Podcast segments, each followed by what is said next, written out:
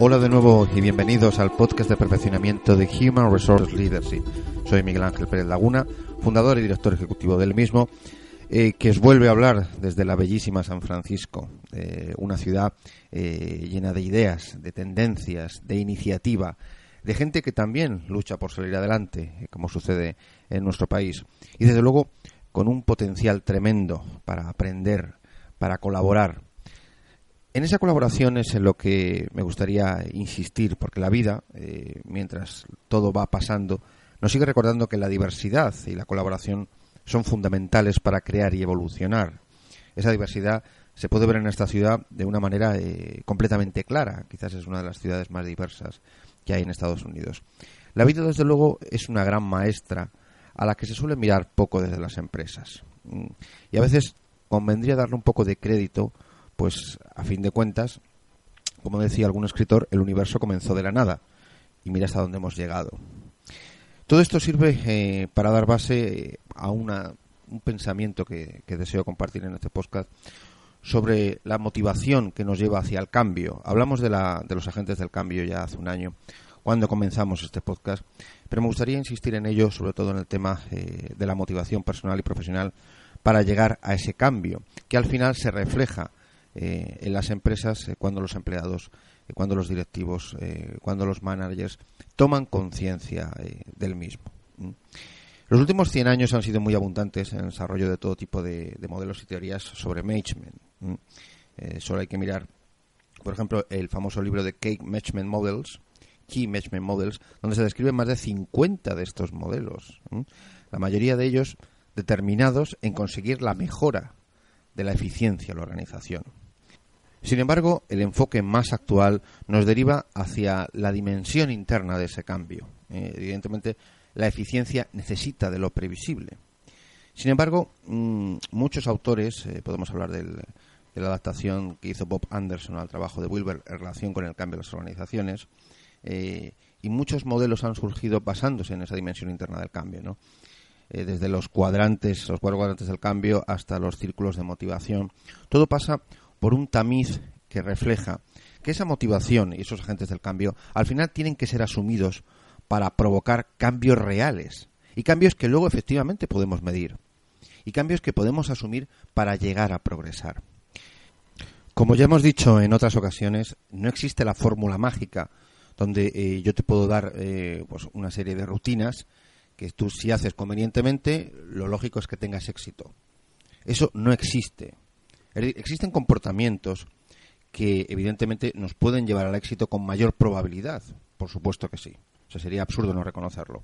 Eh, si repetidamente hacemos las mismas cosas que nos llevan a un continuo fracaso, lo lógico es que sigamos fracasando. No al 100%, porque, en fin, a una vez puede sonar la flauta por casualidad.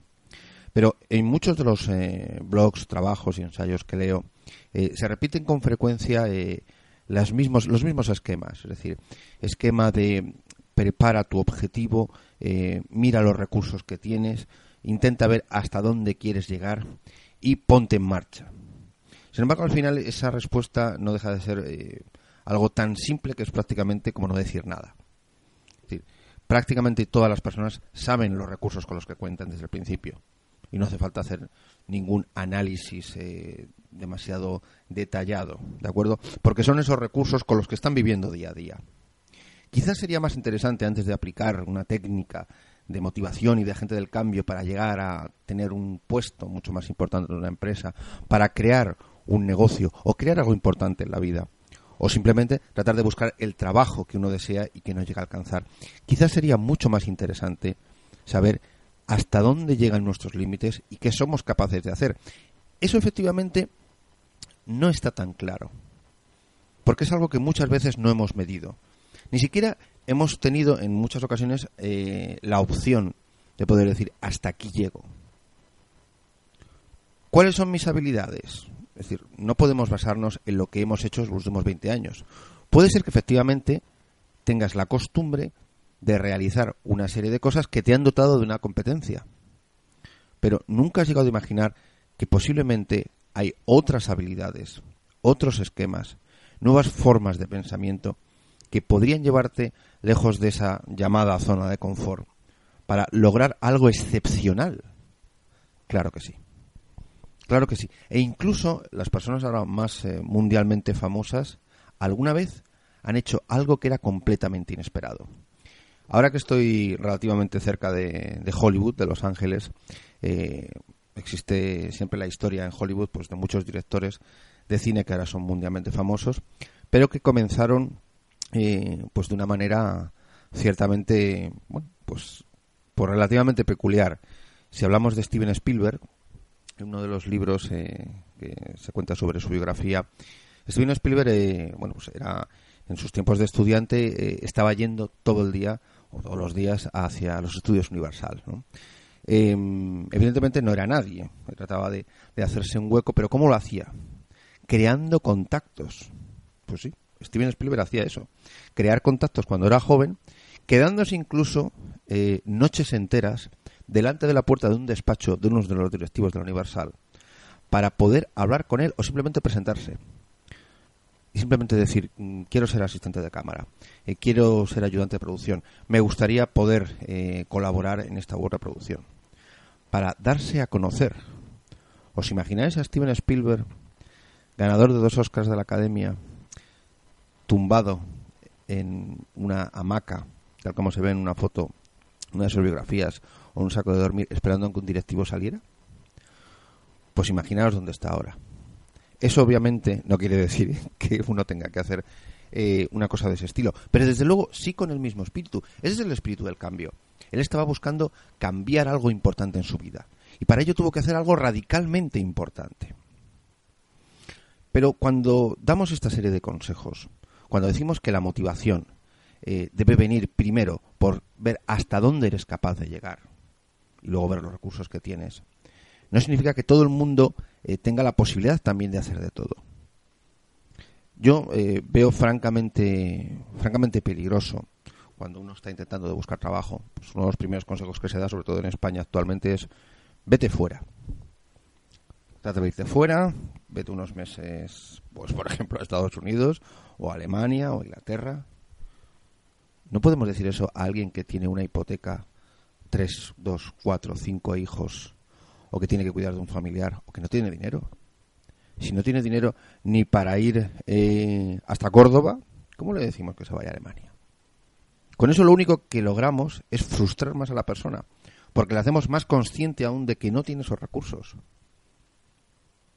Y yo desde luego lo digo claramente. Yo vine a Estados Unidos eh, para buscar nuevas oportunidades, abrir horizontes laborales, eh, dar contactos eh, a otras empresas con convenios de colaboración, pero en definitiva abrir caminos. Y yo he tenido que vender una casa para poder venir. Pero muchas personas no pueden hacer eso. Y no podemos pedirles a las personas esfuerzos que evidentemente darían al traste con su vida, porque tienen necesidades reales necesidades que tienen que cubrir.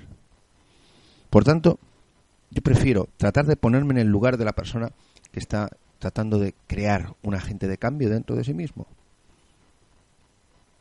Dentro de esa persona que está tratando de superar una situación muy difícil, que no hace más que mandar millones de currículums en portales de empleo, en Infojobs, en Laboris, en Monster, en Empleo.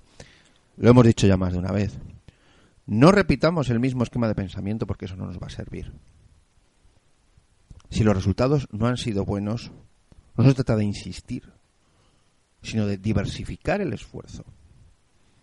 En las empresas pasa lo mismo. Una empresa del norte de España eh, me llamó hace poco para preguntarme eh, sobre un procedimiento que estaban realizando eh, de reclutamiento. No encontraban bueno, pues una serie de, personal de ingeniería muy específico para un proyecto concreto. Llevaban meses tratando de buscar ese perfil. Y la cuestión es que lo estaban buscando siempre en el mismo sitio. Siempre usando los mismos portales. Lo único que hacían es cambiar la descripción, cambiar el nombre del puesto o cambiar las características para hacerlo más atractivo pero a lo mejor estáis tratando de sacar agua de un pozo donde no hay nada. ¿Y qué tal si cambiamos esa fuente? ¿Qué tal si en vez de ir a ese portal, ¿de acuerdo? Digo portal por poder decir cualquier cosa, y nos vamos a un colegio profesional, o a una escuela de negocio, o a una escuela politécnica. o a un COI, Centro Universitario de Orientador de Empleo. A lo mejor ahí encontramos lo que buscamos. A lo mejor necesitamos hablar con el cliente de la necesidad que tiene. A lo mejor necesitamos diversificar el esfuerzo para que realmente no nos sintamos frustrados y no sintamos que todo lo que estamos haciendo cae en saco roto. Porque esa sensación es la que Valentín Fuster hablaba en el círculo de la motivación, es la que nos retrotrae de nuevo hacia la pasividad. Y es esa pasividad la que no podemos consentir que se instale en nuestra vida. Evidentemente, vamos a necesitar siempre un tiempo de reflexión. Pero yo creo que eso lo sabe todo el mundo. ¿Dónde estamos? ¿A dónde vamos? Mm, es verdad que muchas personas nunca se hacen esa pregunta. Pero dudo bastante que en algún momento no haya surgido este interrogante.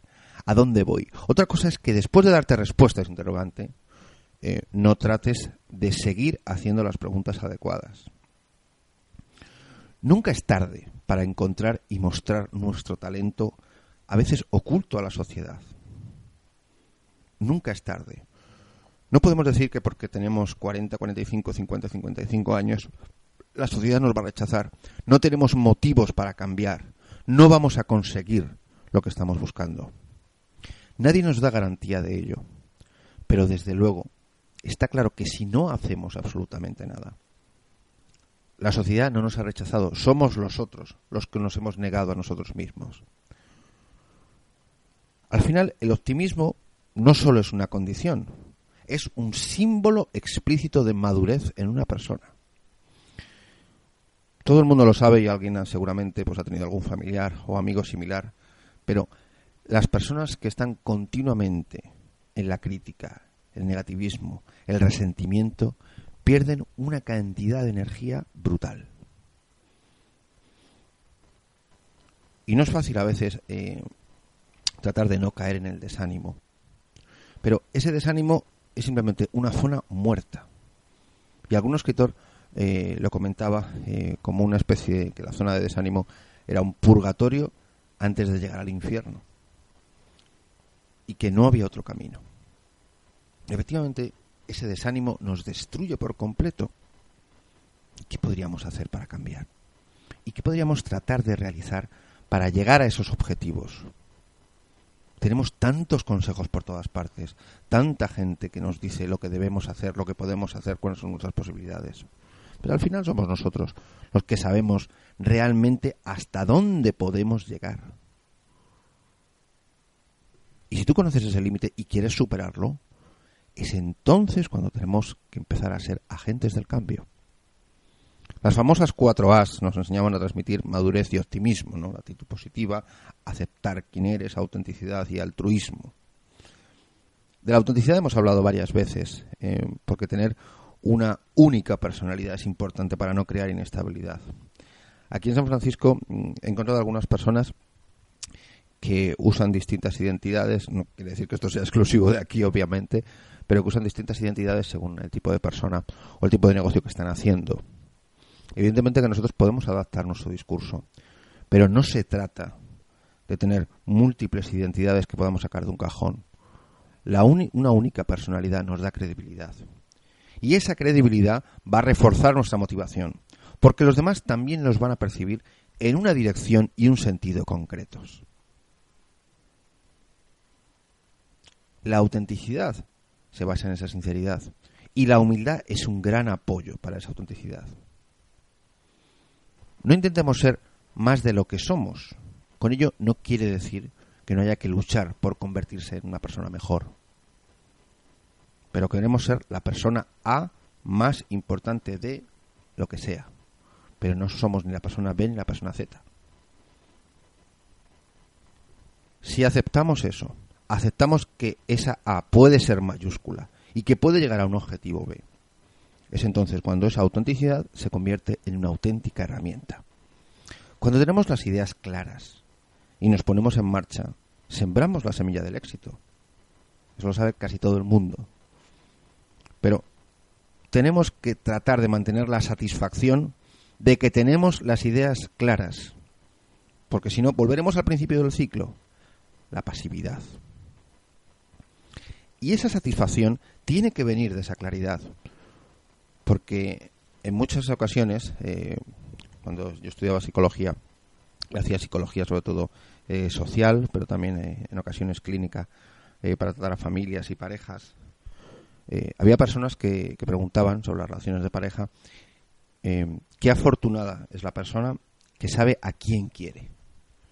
Desde luego, ahí tenemos una idea clara de con quién quieres compartir ese sentimiento. Ahí tenemos la autenticidad de esa relación. Ahí tenemos la base para sentirnos satisfechos porque tenemos una idea, un concepto, un corazón claro que se mueve alrededor de la persona que queremos. Pues esa es la base para tener un cambio interno de calidad. Esa es la base para que al final en una empresa podamos conseguir que todos los trabajadores sean conscientes de que ellos mismos son agentes de cambio, pero que tienen que hacer este ejercicio de motivación interna.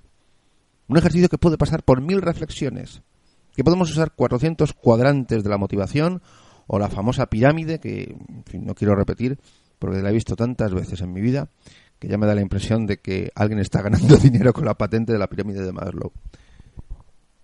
Pero sinceramente, todas esas herramientas no nos valen de nada cuando por fin tenemos claro quiénes somos, hasta dónde podemos llegar y cuán auténticos podemos llegar a ser.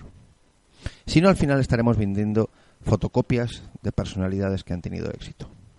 Nunca sabremos cuáles son nuestros límites si no los ponemos a prueba dentro de esa persona auténtica.